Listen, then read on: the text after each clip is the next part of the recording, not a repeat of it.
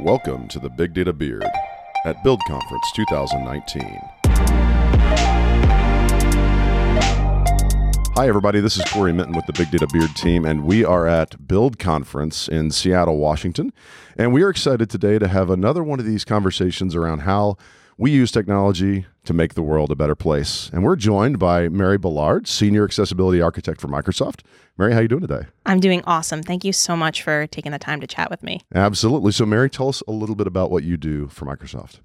I run our innovation efforts around accessibility, and so um, accessibility uh, for for many people who may not know is about uh, giving people with disabilities equal access to information through technology. So whether it's a mobile phone or a laptop or some kind of wearable, people are accessing information and going through scenarios and experiences related to productivity and entertainment. And people with disabilities want and, and deserve access to those same things. And so, um, accessibility is all about finding ways to make all kinds of technology more useful and more inclusive for everyone. Um, and so, within the innovation space, we are working on a, variety of different things, many of them AI powered. Um, the project that I'm probably the most uh, most involved with is our Seeing AI mobile app cool. uh, for the blind and low vision community. Mm-hmm. But we're trying to do more of those kinds of things. So lots of research projects and also products that are out in the market today that people can use. Very cool. So give us a little bit of background because uh, I think people underestimate how many folks have uh, disabilities in their lives and they have needs around accessibility. Talk to me about how big of a deal this is in terms of how many people are affected by these and how much this accessibility project could have an impact. The number of people with uh, diagnosed disability in the world is over a billion. So that's a huge demographic of people. But then you add on top of that um, you know, if you unpack the scenario of disability experience, it's this idea that different kinds of input and different kinds of output are useful for someone. Mm-hmm. So maybe I have a broken arm and, and I'm using speech uh, input for something. Or maybe I'm carrying groceries in both of my hands and I can't use my hands to interact with my phone mm-hmm. and would rely on my voice as an input. So, in those types of um, situational limitations, the benefit of accessible technology extends to beyond the billion plus into everyone who's using any kind of technology. That's cool. So, when did Microsoft start to invest in this accessibility initiative? Oh, accessibility has been around for a very, very long time. Microsoft is not the only company that is doing it. Yeah. Lots of tech companies are uh, are innovating in this space. Um, the Microsoft journey has been uh, particularly important to me. Uh, it's why I moved across the country. Uh, originally from Brooklyn, New York, uh, I've worked in accessibility for uh, over 11 years, um, and five of those years have been on the West Coast with Microsoft. And um, we have had a variety of different um, features within our Windows and our Office products. They continue to get better year over year. Um, and about four or five years ago, we really changed the way that we were investing and the way that we were scaling the accessibility expertise across the company. And um, that was all led by Satya Nadella's investment in inclusive design and also uh, the leadership of Jenny Lay-Flurrie, who's the Chief Accessibility Officer at Microsoft. So, where does your passion for accessibility come from? Because it's clear you spent some time in it, but what, what, what kind of fuels your fire, the fire in the belly, to work on these accessibility projects? I am a natural problem solver. Okay. um, I, I am uh, I'm very into taking something that uh, should be different and and working to make it better. Um, but also, I genuinely feel and know that accessibility is the coolest kind of technology topic to be working on. It is, um, you know, something that offers real value to an individual, but then you can also change the way what I would call mainstream technology has also changed. And we see that a lot with AI. You know, seeing AI has impacted our computer vision capabilities. Um, and so this uh, this power for the customer that then gets extended back into the platform is just really exciting. That's cool. So talk to me about this. There's this macro project or I guess initiative within Microsoft called AI for Good, which is it's more than just accessibility. It's kind of a larger project. Talk to us about what Microsoft's AI for Good initiative is all about. Happy to. So like I mentioned, you know, we we have all of these efforts around our own product portfolio, Windows, Office, Azure, Power BI, all those great things. And we have learned over the years that there is a lot of people outside the company who want to use our platforms to to change and improve their own products. Um, and so AI for Earth was the first AI for Good program. And it was focused around uh, climate change and biodiversity and lots of Earth related uh, topics. And we kind of took their model and, and wondered if it would work for the disability and the accessibility innovator community. Um, and so we, uh, under the AI for Good umbrella, we have announced our AI for Accessibility program. We just celebrated our one year anniversary. Congratulations. There was cake. Um, Always have to have cake. Yes, and uh, we we have twenty five million dollars over the next five years um, to empower anyone, uh, whether you work at a company or you're an individual or you're a researcher, to find value in our AI platform for your own research or your own product. Um, and so we have uh, three categories as the program exists today. Um, employment, uh, the unemployment rate for people with disabilities is more than double that of people without disabilities, and we want to have a, we want to have a positive impact in that. Uh, daily life, so being able to deliver technology solutions that offer practical value to an individual. So, jumping back to seeing AI, you know, going to a restaurant for someone who's blind or low vision, reading a menu may be problematic, and a tool like Seeing AI can help read that menu. Uh, in, in whatever way the individual wants. And then uh, communication and connection. Because underpinning so much of the topic of access to, to technology and experiences and opportunities is related to how we communicate. Being able to voice our concerns and being able to consume other people's um, uh, voices, and uh, that's that's a big a big factor. And in one of our um, most recent ones, uh, Inner Voice, um, is working on that communication connection angle. Very cool. So, why is artificial intelligence? It seems like it's it's the basis for so much of this this conversation, and we talk a lot about AI and machine learning, and big data. But why is AI to you so important in the accessibility initiatives? So, I mentioned earlier this situational limitation piece. Um, the idea that um, at the fundamental level, accessibility is about giving people, however they choose to input or output, access to that information. And AI offers very unique ways of collecting information and conveying that information to the end user. So being able to take speech and and and put it into text, uh, being able to take text and put it into speech, um, being able to uh, understand objects in a photo. All of these things are different ways that information is collected, processed, and also really creative ways that we can then give that useful information back to the customer. Very cool. So you've talked about Seeing AI a couple times. Yes. That's a, that's an interesting project. I had a chance to see Saqib give a demo with Rohan a couple weeks ago at Spark and AI Summit, but not everybody's seen it. So explain that one in a little more detail because that's one of the, like the ban- the banner projects that you guys have, and it blew my mind when I saw it. So help the audience understand like what is Seeing AI and how do they consume that? Totally. Uh, I'll start with where it all began. Mhm. So, um, back in, in 2015, we had uh, a hackathon that's a cross company initiative. So, all of our employees are asked, stop doing your day job and, and go do something else. And so, the something else that myself and about 29 other people across the company went and did was Seeing AI. And it is a mobile app on iOS available for free. And it is demonstrating the capabilities of our computer vision within Azure. Uh, we do that through um, nine different what we call channels. You could also call them features. And so they're divided up by the type of processing that they're going to do. So if a person has um, paper currency and they want to know which is a $20 bill and which is a $1 bill, they would go into the currency channel, take a photo of that bill, and then understand, they'd be told the, the denomination of it. Cool.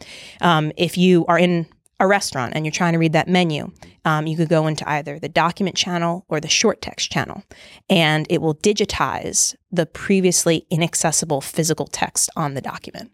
Um, and these types of things are very, uh, very practical for the customers, but also are a great demonstration of the state of computer vision today. And we have um, those we have all these channels that are what we call production ready and then we have some more experimental ones. Yeah, R and D stuff. not sure if it's always going to be right but um, and so handwriting is one of those. Mhm. And in the handwriting channel, um, a person can take a picture of any kind of handwritten text and um, digitally it gets analyzed and they can uh, you know decipher what that what that message was. And we released that um, around christmas time and so people in the blind and low vision community were reading christmas cards for either the first time or the first time since they had lost their vision and so it's a it's a really cool thing. So Yeah. um, it's uh, it, it was released publicly in 2017. We continue to update it, um, and it's it's a really great demonstration of computer vision. It was built with and by the blind and low vision community, which is so fundamental to why it has the success that it has. Um, and we're we're excited where it's going to go. So you got to tell me some more stories about Yeah. people using Seeing AI Yeah. because I saw. I mean, Saqib was one of the the folks that gave a great demonstration of it. Walking up and it actually identified Rohan was ten feet away. What are some other of your favorite stories around people using this to change their lives? Well, the I mentioned the short text channel, and so um, if you have a if you have a full document like a menu, there is a document channel that kind of helps guides the user to detect the edges of the page to take a good photo, um, and so that's really great for a lot of scenarios. But for scenarios where you just want to um, get real uh, real time on device processing, um, we have this short text channel, and what uh, what we learned from social media is that we had customers who were watching um, foreign films with subtitles, and they were mounting their phone up, pointing it at the screen, and every time the subtitles changed. It would read aloud Yeah. what the what the subtitles were on Yeah, the for screen, sure. which was not at all how we designed it or ever thought that someone would use it. But, But hey. cool that people are finding value in it. Yeah, that's very cool. So you, you talked about the that the the, the Seeing AI thing is a good uh, statement around the state of computer vision today. Correct. So, what is the state of computer vision today? Because I know there's a ton of research. The number of you know scientific and research papers being published in this area are it's stunning. The volume of them. What what's your view on the state of uh, the state of computer vision today? I think it has uh, great has made great progress in detecting objects. We are beginning to see value in the personalization of computer vision. So, what's available in Seeing AI today is I can take a picture of a person and get some information about, uh, you know, a guess on their gender, their age, their facial features, etc. We'd likely say that you have a beard. Um, That's a brilliant Yeah, identifier. I know, Just right? a little one. um, but we can also um, on device we can store photos of uh, an individual who's like my friend, right? And so I would know that this is Cory or that this that this is Brett, um, and so that that personalization Yeah. is is beginning. Um, we're also really curious about uh, we being society, not necessarily just Microsoft, um, being able to detect personal objects. So, how can I find my car keys in a space? Compared to just any car keys. And um, we need more data for that. Um, so, the state of computer vision is very uh, useful and lots of room to grow, especially in the personalization space. Did you see the uh, the team for the Imagine Cup Finder and what they were doing around object detection with the camera and the phone? I thought Yeah. that was really cool. Yeah, the Imagine Cup has been a fantastic pipeline to be watching over the last several years. I mean, there have been tons of accessibility related projects. And it's incredible. They're 18 years old. Or, I mean, Yeah. it's, it's incredible, mind blowing. And you know what what underlies some of that is accessibility has not really been discussed um, at the uh, with the intention that it deserves um, at you know undergraduate and even high school levels um, up until about two three years ago when we saw a really big rush with that.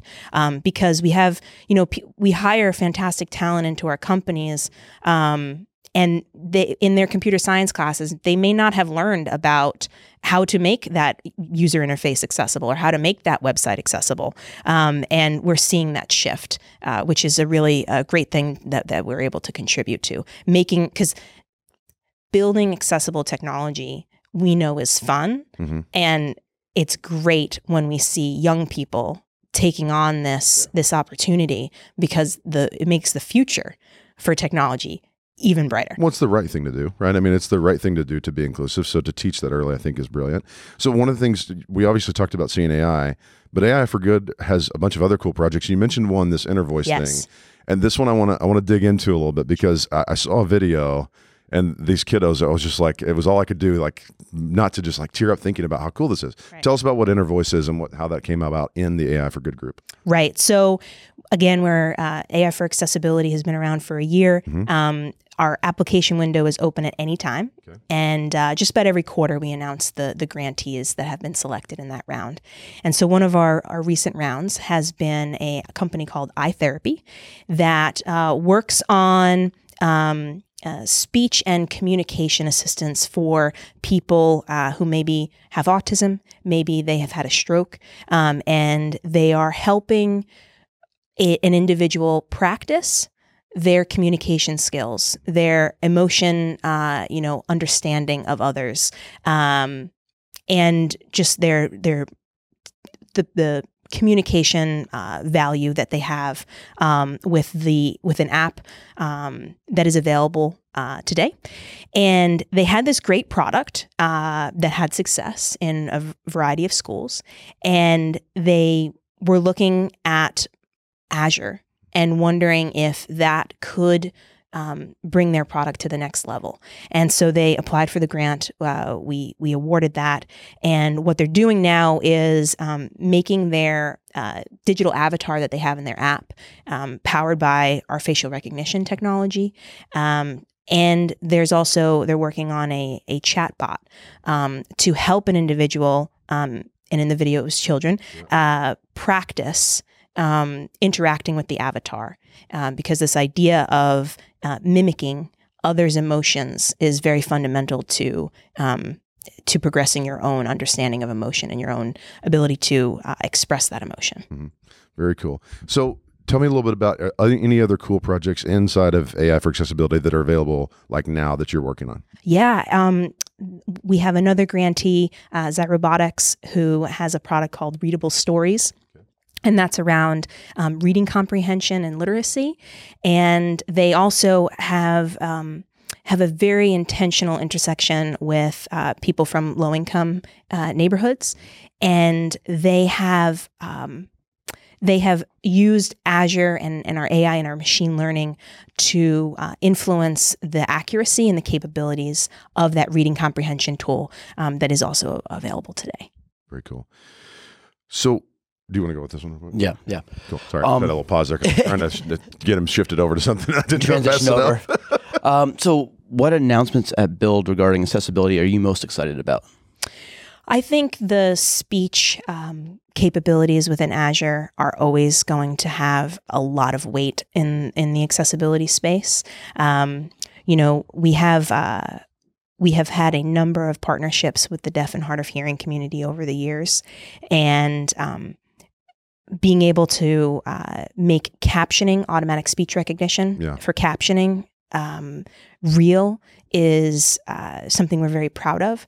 We have a, a relationship with the Rochester Institute of Technology in upstate New York, where they have um, a, a large population of students who are deaf or hard of hearing, and their um, in-house captioning uh, service, um, you know, which is real people Mm-hmm. typing captions, um, was not able to scale to their to match their student population, and so they asked Microsoft what kind of technology we had, and what we worked on together was um, using our Microsoft Translator app, uh, which is also available for free.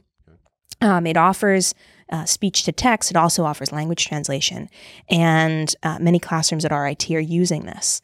And you know, the kids who are deaf are finding value because they're getting access to the information from their instructors, but also the kids who are not deaf are also benefiting from it. Um, maybe it helps them stay focused. Maybe it helps with note taking.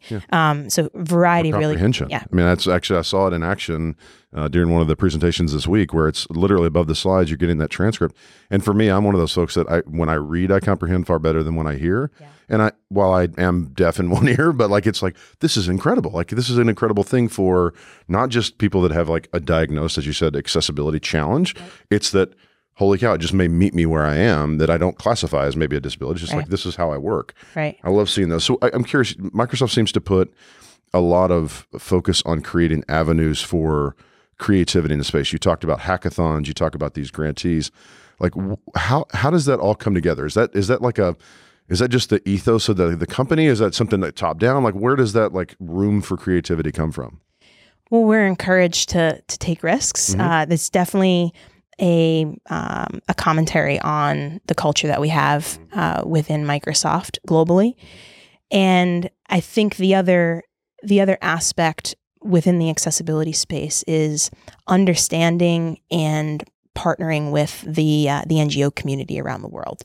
And so, um, yes, of course, we we hire people with disabilities into Microsoft, um, but there's also a lot of disability uh, related nonprofits around the world, and it's important for us to have those relationships to understand what they want with technology, what they Mhm. expect from technology, Mhm. um, and so that's that's a big factor uh, in in keeping it real. Right? It's Yeah. not we're not just creating tech for tech's sake. We're creating technology that people want and that that deliver a very valuable solution to them. That's very cool. So, in all these creative places, you've got opportunities to do this. There's got to be like new cool projects you're thinking about. So, what are the things that you're most excited about in, in context of AI for accessibility?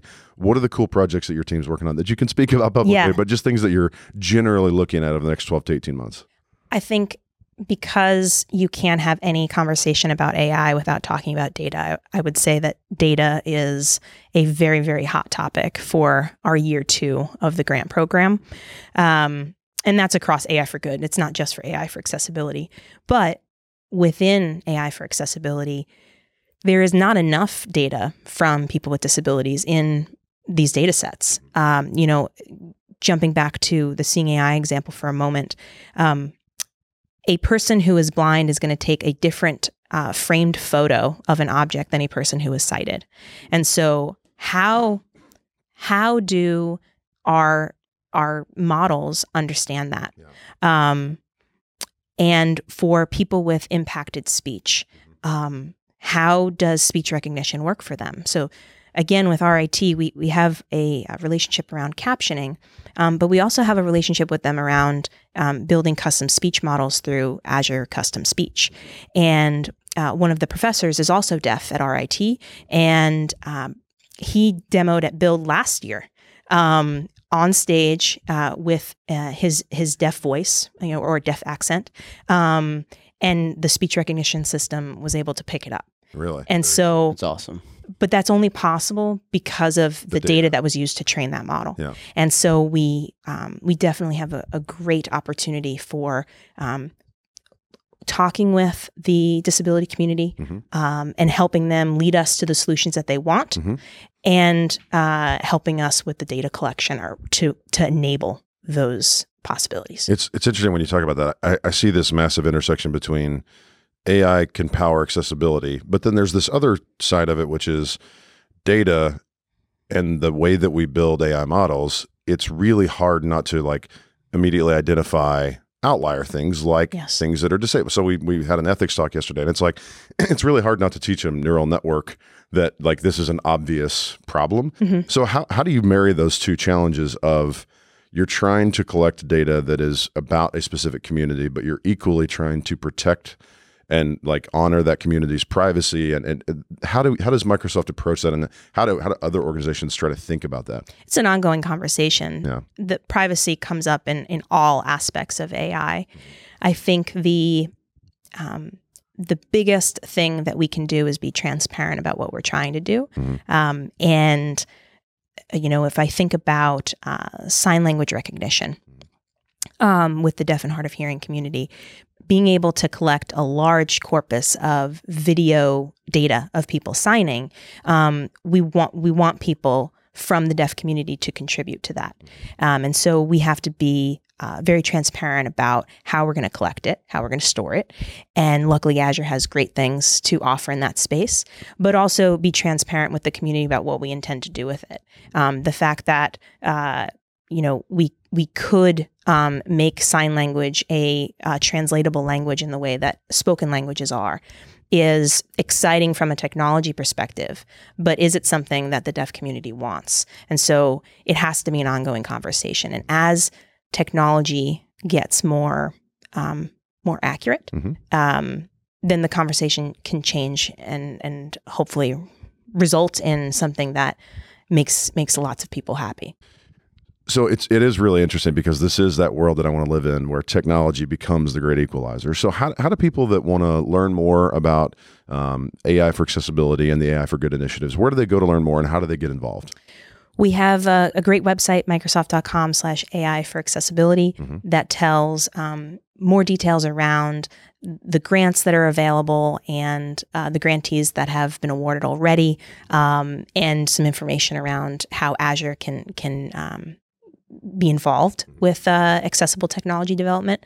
Um, and uh, our uh, our grant application is at aka.ms slash grant. Uh, I made it super simple. Yeah. Um, and so Simple's good. anyone can apply Okay. um, anywhere in the world. Yeah. Uh, if you have a product today that you want to uh, explore whether or not AI can help, um, we can we can support that.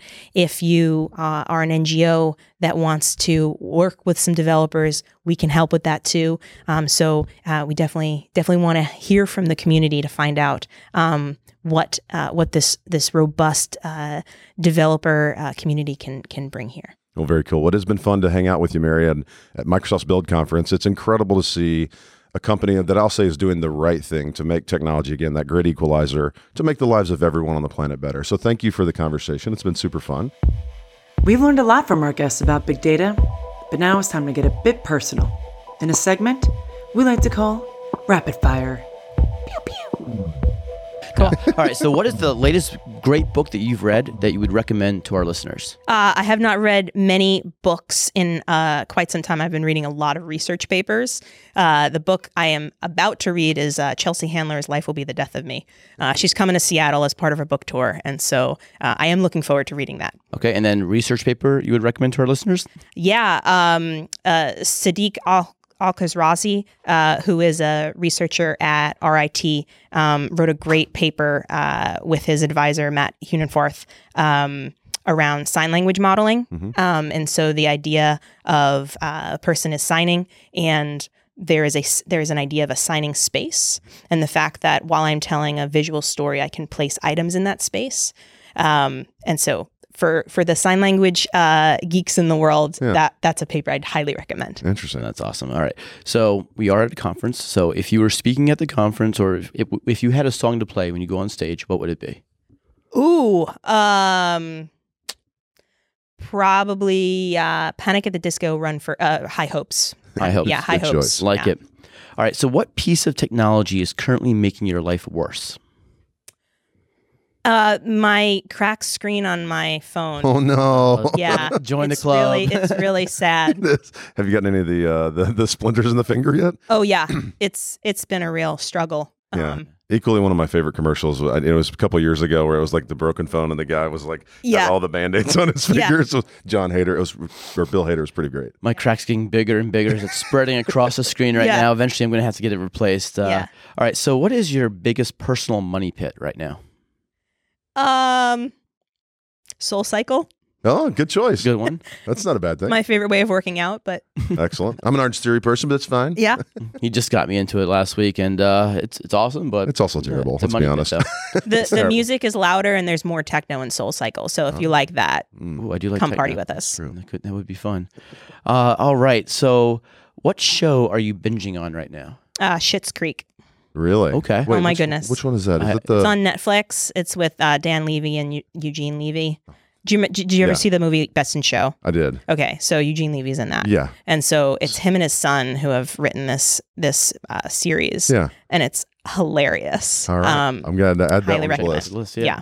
All right. And then lastly, where's the next interesting place that you are going? Uh, I'm going home to New York uh, at some point in, in June to see my family. There you go. Well, go. good for you. Well, Mary, it has been super fun to have you on the Big Data Beard podcast, and I wish you the absolute best of luck in doing and delivering AI for accessibility with Microsoft. Thank you so much. Thanks for listening to the Big Data Beard podcast. The music from this episode is by Andrew Bell. Check him out on iTunes or Spotify. And be sure to smash that thumbs up button so we can keep the episodes coming. Until next time, keep being awesome.